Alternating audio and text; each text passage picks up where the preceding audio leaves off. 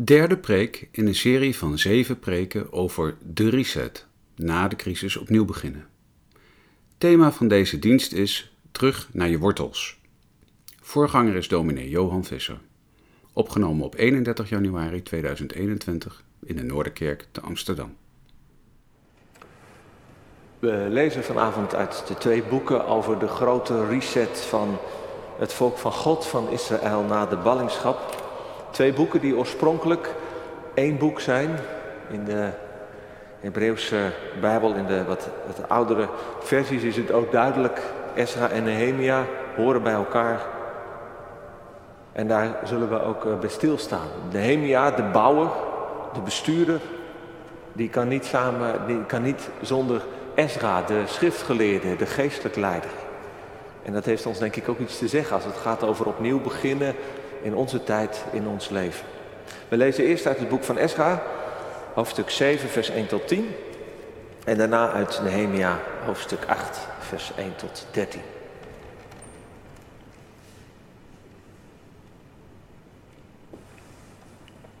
Ezra 7, vers 1. Na deze gebeurtenissen, dat is dat de herbouw van de tempel is voltooid. Tijdens het koningschap van Artaxerxes, de koning van Perzië, kwam Ezra, de zoon van Seraja, de zoon van Azaria, de zoon van Hilkia, de zoon van Salum, de zoon van Zadok, de zoon van Achitoep, de zoon van Amaria, de zoon van Azaria, de zoon van Merayot, de zoon van Zeraja, de zoon van Uzi, de zoon van Buki, de zoon van Abisua, de zoon van Pinegas, de zoon van Eliazar, de zoon van Aaron, de hoofdpriester. En deze Ezra die trok op uit Babel. Hij was een vaardig schriftgeleerde, bedreven in de wet van Mozes, die de Heere, de God van Israël, gegeven heeft.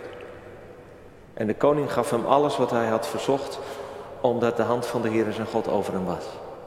Ook sommige van de levieten en van de priesters, de levieten, de zangers, de poortwachters en de tempeldienaren trokken in het 7e jaar van koning Artaxerxes op naar Jeruzalem. En Ezra kwam in Jeruzalem in de 5e maand, dat was het 7e jaar van de koning. Op de 1e van de 1e maand was namelijk het begin van zijn tocht uit Babel. En op de 1e van de 5e maand kwam hij in Jeruzalem aan. Omdat de goede hand van zijn God over hem was. Ezra had immers zijn hart erop gericht om de wet van de Heere te onderzoeken. Om die te doen en om in Israël de verordeningen en bepalingen te onderwijzen. Tot zover uit Ezra 7. Dan lezen we uit Nehemia hoofdstuk 8, vers 1 tot 13. En dan zien we Ezra aan het werk. Nadat we dat hebben gelezen, luisteren we naar Psalm 119 over het woord van God, waar Ezra zich zo helemaal op gericht had. Vers 34 en 39 uit de nieuwe bereiding. Nehemia 8, vers 1. Toen de 7e maand aanbrak en de Israëlieten in al hun steden waren, verzamelde heel het volk zich als één man op het plein dat voor de waterpoort ligt. En ze zeiden tegen Ezra, de schriftgeleerde, dat hij het boek moest brengen met de wet van Mozes, die de Heere Israël had geboden. En Ezra de priester bracht de wet voor de gemeente, zowel mannen als vrouwen, en al wie wat zijn verstand betrof in staat was en haar te luisteren, op de 1e dag van de 7e maand. En hij las daaruit voor het plein dat voor de waterpoort ligt, vanaf het morgenlicht tot de middag. Ten overstaan van de mannen, de vrouwen en van hen die wat hun bestand betrof in staat waren er naar te luisteren. En de oren van heel het volk waren gericht op het wetboek. Ezra de schriftgeleerde stond op een houten verhoging die ze voor deze gelegenheid hadden gemaakt. En naast hem stond Matitja en Sema, Anaya, Uria, Hilkia en Maasea. Aan zijn rechterhand en aan zijn linkerhand Pedaya, Misael, Malchia, Hazum, Hasbadana, Zachariah en Mesulam. En Ezra opende het boek voor de ogen van heel het volk, want hij stond hoger dan heel het volk. En toen hij het opende, ging heel het volk staan. En Ezra loofde de Heere, de grote God. En heel het volk antwoordde onder het opheffen van hun handen, amen, amen. En ze knielden en bogen zich neer voor de Heere met het gezicht ter aarde. En Jeshua, Bani, Serepja, Jamin, Akub, Sabbatai, Hodia, Maasea, Kelita, Azaria, Jozabat, Hanan, Pelaya en de levieten onderwezen het volk in de wet.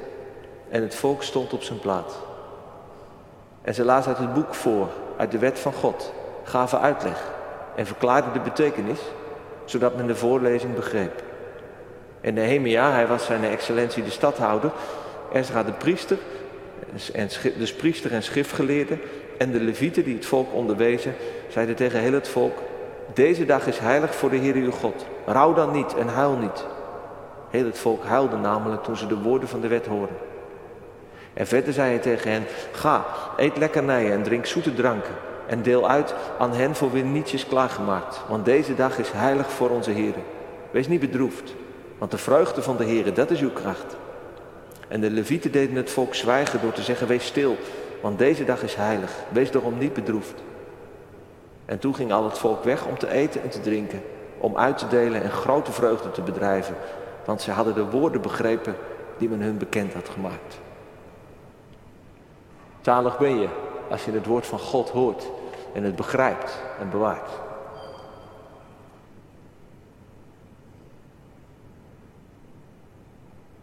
Gemeente van Jezus Christus, verspreid achter jullie schermen en hier ook een paar in de kerk. Ja, toen stonden ze samen, heel het volk, in de open lucht, bij de stadsmuur die net was hersteld. En verderop de tempel die ook weer nieuw was opgebouwd. Maar denk nog niet dat het af was. Want je leest in Nehemia een hoofdstuk of 2 terug dat de stad eigenlijk nog helemaal leeg was. Overal dus nog puin. En hier, af en toe op bepaalde plekken was er alweer wat gebouwd. En daar stonden ze. Die teruggekeerde Joden die opnieuw een stap van herstel zetten. Van opbouw van hun leven. Hun volksleven. Ze hebben hard gewerkt. Ze hebben volgehouden, ondanks tegenstand en tegenslag. Maar dat was het herstel van de stenen. Geleid door Nehemia, de bestuurder, de politieke leider. En nu kon de tweede fase beginnen, maar zoals we aan het begin hoorden, het kan niet alleen om stenen en hout gaan. Het gaat ook om de ziel van het volk. Om hoe ze zullen gaan leven. En waarvoor ze zullen gaan leven. En wat de richting zal zijn. En het doel van wat ze gaan opbouwen. Opnieuw in het beloofde land. En ze vragen er zelf om. Dat vind ik eigenlijk wel mooi. Het is een soort uitkomst van de belofte die God had gegeven aan de profeet Jeremia. Dat ze niet meer van buiten iemand moet zeggen: en dit moet je gaan leren. Nee, ze zullen zelf gaan vragen. En ze vragen het aan Ezra. Van Ezra weten we eigenlijk niet veel. Nehemia, dat is een soort ego-document met heel veel ik. Maar van Ezra weten we nauwelijks iets. Hij valt een beetje achter zijn roeping weg. Hij kwam 13 jaar eerder dan Nehemia uit de ballingschap in het Perzische Rijk terug. Hij was een schrijver. Waarschijnlijk aan het Perzische Hof een hoge ambtenaar. Maar hij was ook een schriftgeleerde. En in het Jodendom wordt hij geëerd als de tweede Mozes. Als degene die de ziel van Israël en hun geestelijk leven na de crisis weer heeft helpen herstellen. En die wet van Mozes weer opnieuw in het centrum van het leven heeft gezet. Ja, bij herstel en bij opnieuw beginnen moet je niet alleen aan de toekomst denken. Dat zit wel, denk ik, in ons bloed. Dat het anders moet worden. Na een crisis kun je eindelijk weer vooruit kijken. Maar als Israël na die crisis van de ballingschap opnieuw begint en voorzichtig ook weer aan de toekomst kan gaan denken en bouwen, dan is het niet het enige wat ze doen. Ze kijken ook terug naar wat er is misgegaan en wat er is gebeurd. Maar ook naar waar ze vandaan komen. Want wie ze zijn heeft alles te maken met waar ze vandaan komen. Wat hen tot dat volk van God heeft gemaakt. En Ezra is degene die zich daar weer steeds aan zal herinneren. Ze zijn het volk van het verbond met God. Het volk van de wet en de woorden van God.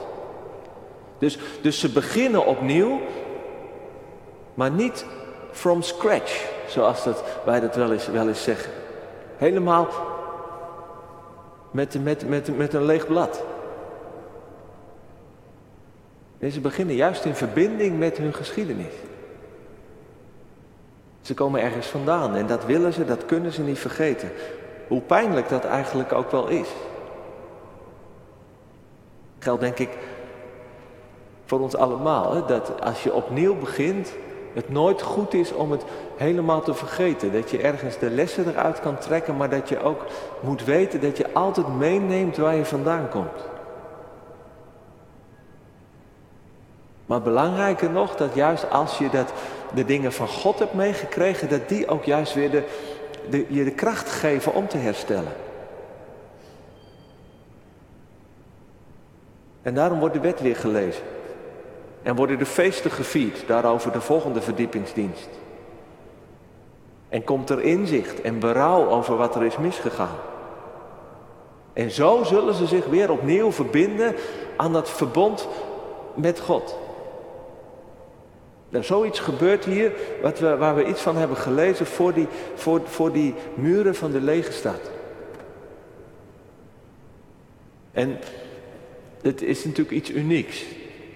Bijzonders voor het Joodse volk. Dat is hun eigen weg. Hun eigen roeping die ze ook hebben in de wereld tot op de dag van vandaag. Maar ik denk wel dat dit Bijbelse gebeuren ons allemaal iets te zeggen heeft. Over een reset. Over herstellen na de crisis. Of na een crisis in je leven. Dat kan nooit alleen maar vooruitkijken zijn. Iets nieuws, iets anders gaan doen. Dat kan natuurlijk en misschien moet het ook. Maar het gaat ook altijd over zoeken en vinden van je wortels. Waardoor je toch meer houvast krijgt. Steviger in het leven komt te staan. En je leven ook een soort van kern krijgt. Een ziel krijgt waaruit je dan ook die concrete verandering kan beginnen. Nou, ik blijf misschien wat vaag, maar ik zal het proberen om concreet te maken. Concreet naar onze situatie. En ik begin bij ons persoonlijk leven. Door een crisis, of dat nu iets positiefs is, bijvoorbeeld de geboorte van een kind, of dat je echt de baan van je leven krijgt, of dat het iets negatiefs is, een verlies, een burn-out, dat je jezelf keihard tegenkomt, dan zoek je naar houvast. Er is heel veel in beweging en je wilt iets wat je vastheid geeft. Dat is denk ik heel menselijk. En vaak grijpen we dan ook terug op wat we hebben meegekregen. En je bent een gelukkig mens natuurlijk als je van huis uit dingen hebt meegekregen die dan iets van houvast en geborgenheid kunnen geven.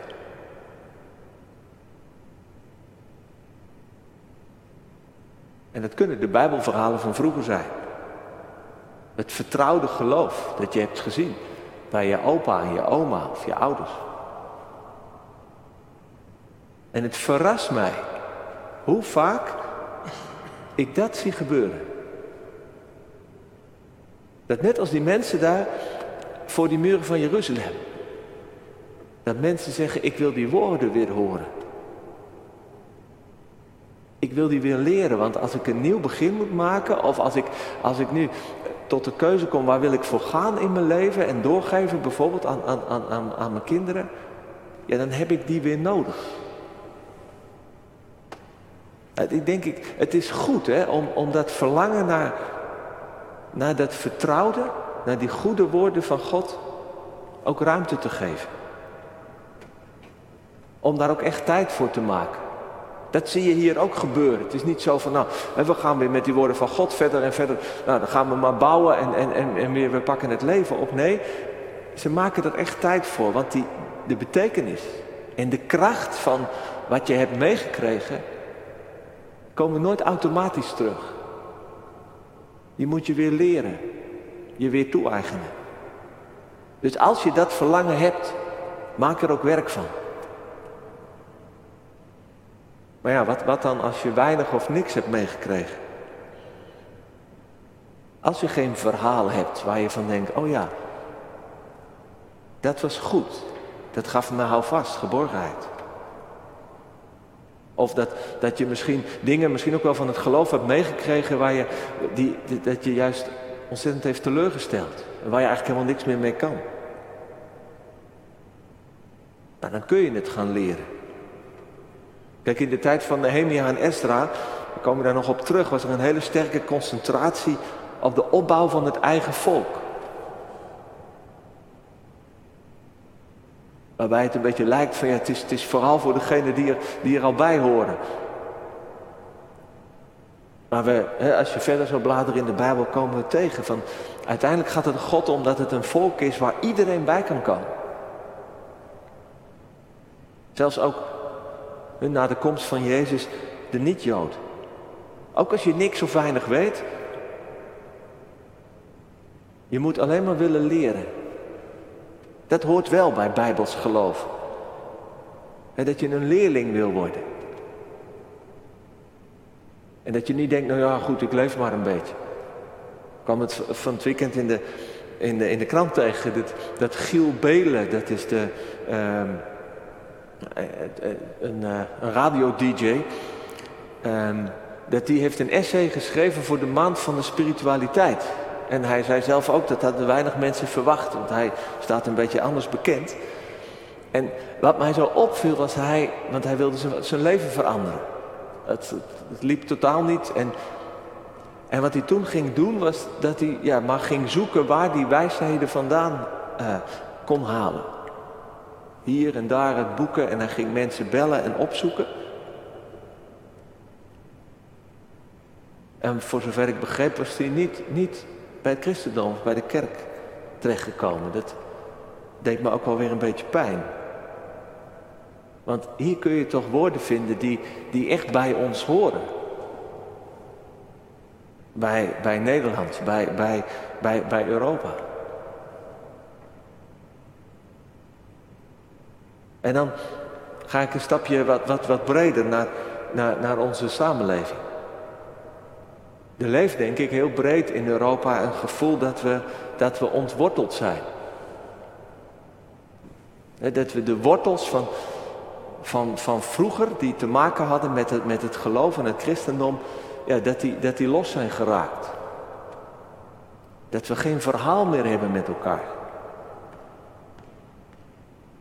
En je hoort dan ook die roep dat we terug zouden moeten keren naar de christelijke wortels, de christelijke cultuur. Joods-christelijk wordt dan gezegd. Maar de Joden die zeggen terecht, denk ik, laat dat Joods maar gewoon weg, want zo Joods en zo vriendelijk voor de Joden is Europa nooit geweest.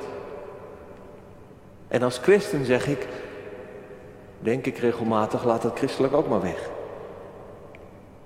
Want volgens mij gaat het heel veel mensen niet zozeer om echt terug te gaan naar het christendom. Het is vaak meer een verlangen, en dat herken ik denk ik wel. Dat heel veel mensen verlangen naar saamhorigheid. Een beetje nostalgie, het dorp van mijn vader, de stad van Anton Pieck. Toen alles nog simpel was. En je touwtje door de brievenbus kon hangen.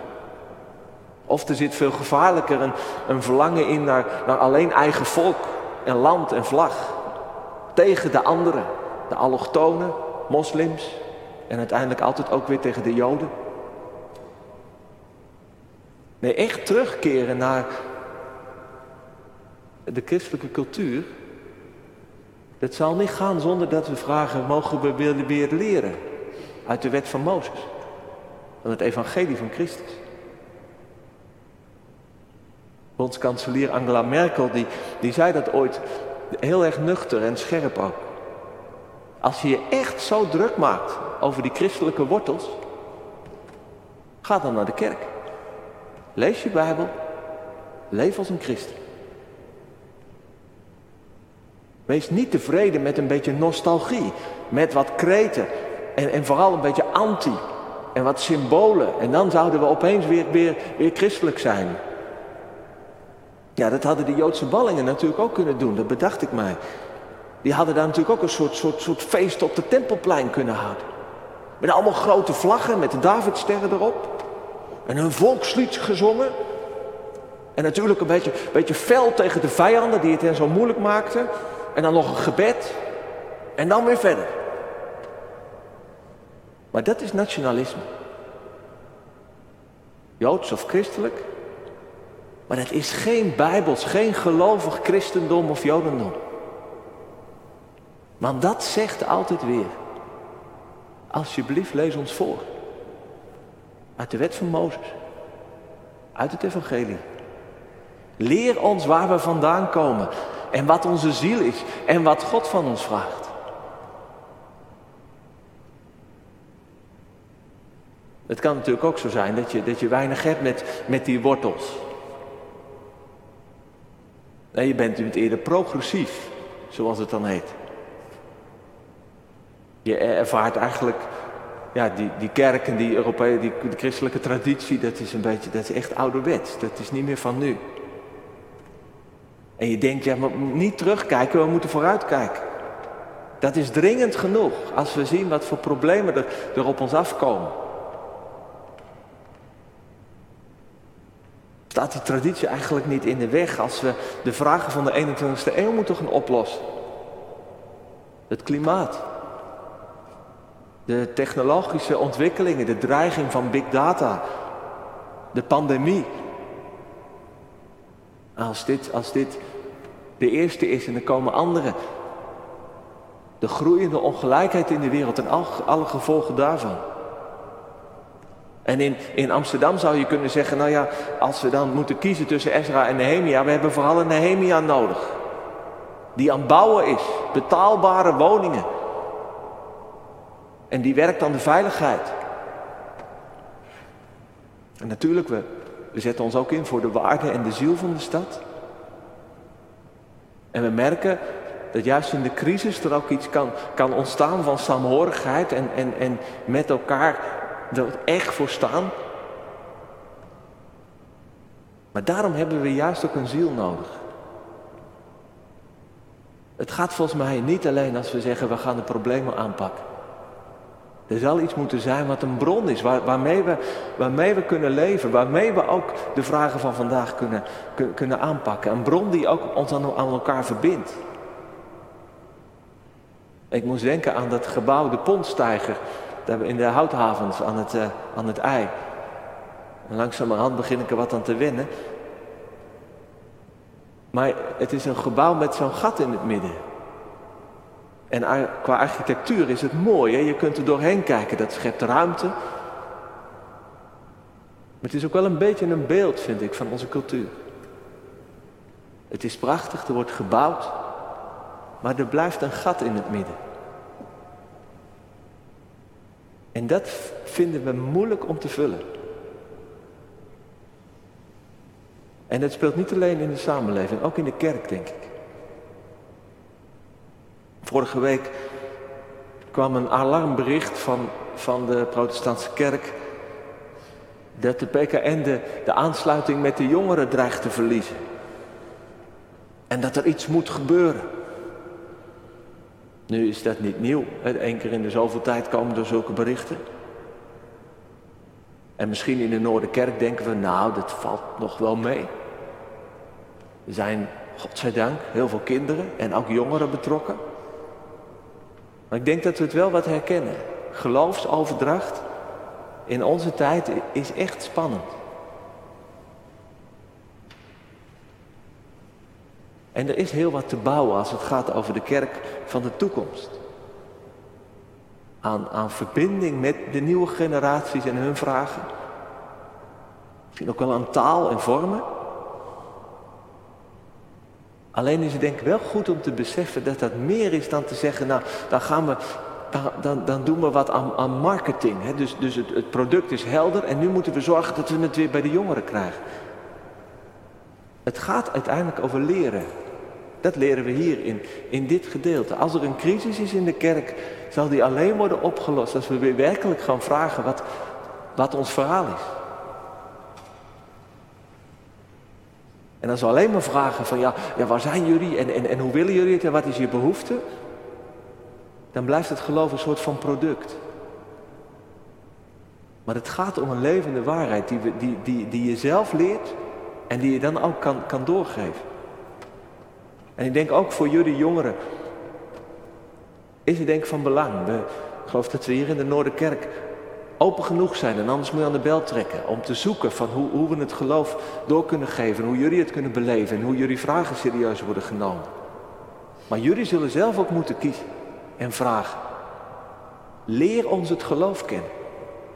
Vertel ons waar het over gaat. En waarom jullie het zo belangrijk vinden. Dat je elke zondag in dat gebouw komt. En dat wij naar de catechisatie moeten.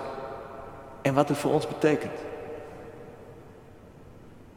En wij zullen die vragen serieus moeten nemen. En dan zijn we weer bij dat gebeuren bij die waterpoort. Want ik vind het uiteindelijk best een mooi voorbeeld van hoe het bedoeld is.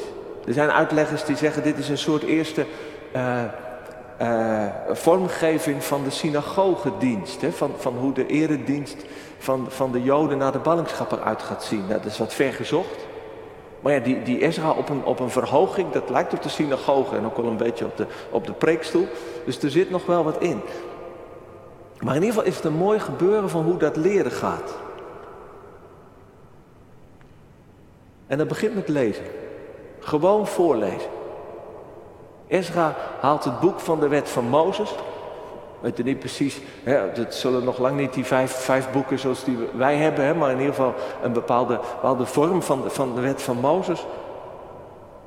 En wet, dat klinkt dan heel erg als regeltjes. Maar dat is de Torah, de wegwijzer. Van hoe God wil dat we leven. Dat het leven bedoeld is. En hoe het leven ook goed kan zijn. En daar leest hij uit voor. En dan niet eventjes een vers of een hoofdstuk. Maar van de morgen tot de middag.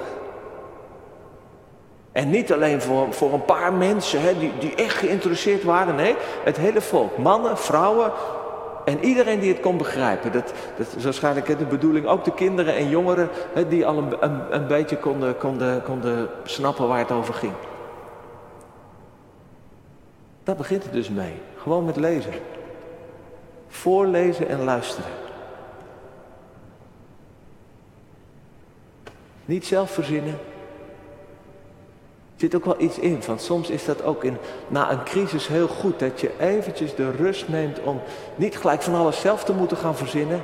Kom je misschien niet eens aan toe, maar gewoon die vertrouwde woorden te horen. Of soms te bidden. De woorden die je dan mee gaat nemen. Maar niet zonder dat het je raakt. Het volk, dat is mooi, dat reageert met eerbied. En tranen en vreugde. Ze gaan staan als Ezra de boekrol opent.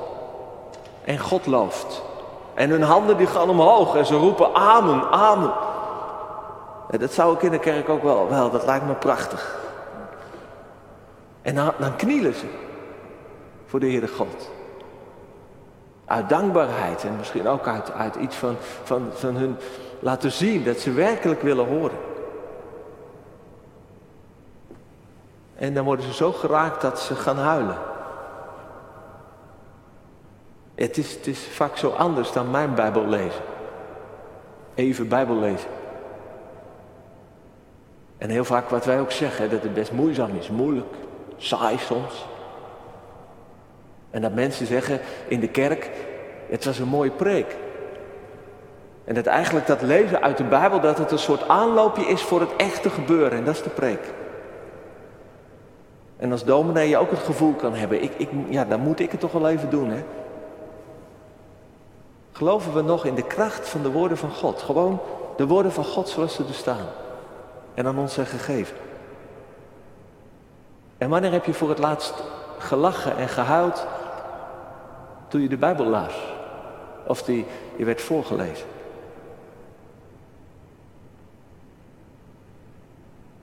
Zo simpel is geloven ook. Gewoon weer gaan lezen. Met je hele leven. En die woorden tot je te laten komen. Maar er is meer. Naast Ezra, die dus op een verhoog staat en voorleest, zijn er ook anderen van de Levieten, die een taak in de tempel hadden en ook in het geloofsonderricht, die tussen de mensen een stukje lezen. Dat wat hier staat van uitleg geven, dat is waarschijnlijk dat ze een klein paragraafje lezen uit de tekst. Doen ze dat soort in kleine groepjes, je kunt je er iets bij voorstellen, zodat de kleine groep het goed hoort. En dan leggen ze het uit en zoeken ze naar de betekenis. Het is een soort bijbelkring, hè? Of een bijbelklas, of catechisatie, of een gespreksgroep. Waar in klein verband met vraag en antwoord duidelijk wordt wat die woorden betekenen. Ja, dus want alleen voorlezen en alleen horen, dat is niet genoeg. Met hoeveel eerbied en vreugde je die woorden ook hoort. Want die woorden die zijn bedoeld voor het leven. Het leven vandaag en die vragen om uitleg.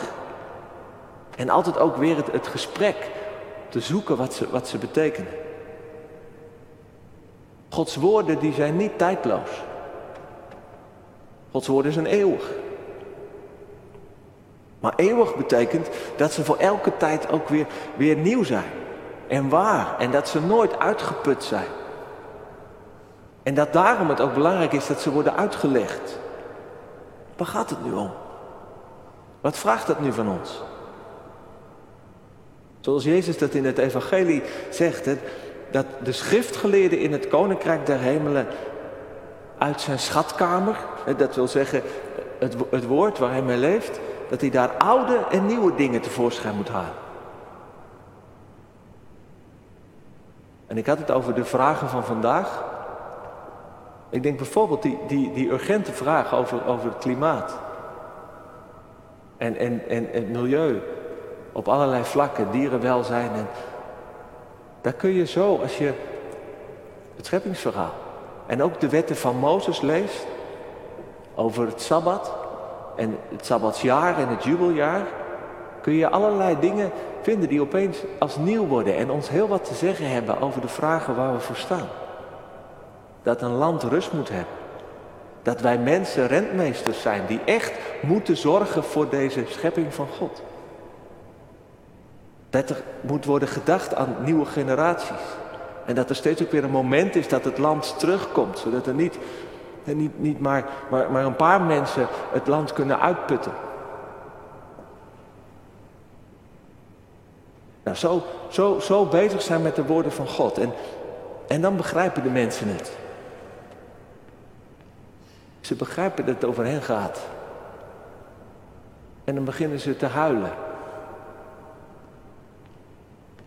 Ja, je vraagt je, wordt niet verteld waarom ze huilen. Ik denk dat het helder wordt als je verder zou lezen. Ik denk dat ze beseffen dat er zoveel is misgegaan. Vroeger. Dat zij en hun voorouders zoveel hebben gemist en niet begrepen, niet wilden begrijpen. En dan is het zo mooi, hè, dat Ezra en de Levieten zeggen, maar niet huilen. Jullie moeten blij zijn, want dit is een dag van feest. Want jullie mogen en moeten opnieuw beginnen. Want de woorden die ze horen, die ze uitgelegd krijgen en die ze begrijpen, die willen juist weer leven geven.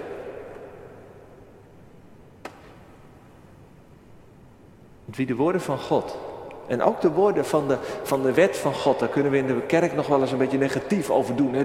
Dat is oud of van vroeger en het is dus alleen maar regels. Nee, ook die woorden van de wet. Als we die goed begrijpen, dan zijn het woorden van leven, van genade. Van een nieuw begin. Waardoor God ons ook werkelijk goed leven wil geven. En die woorden die zijn het waard om houvast in te vinden.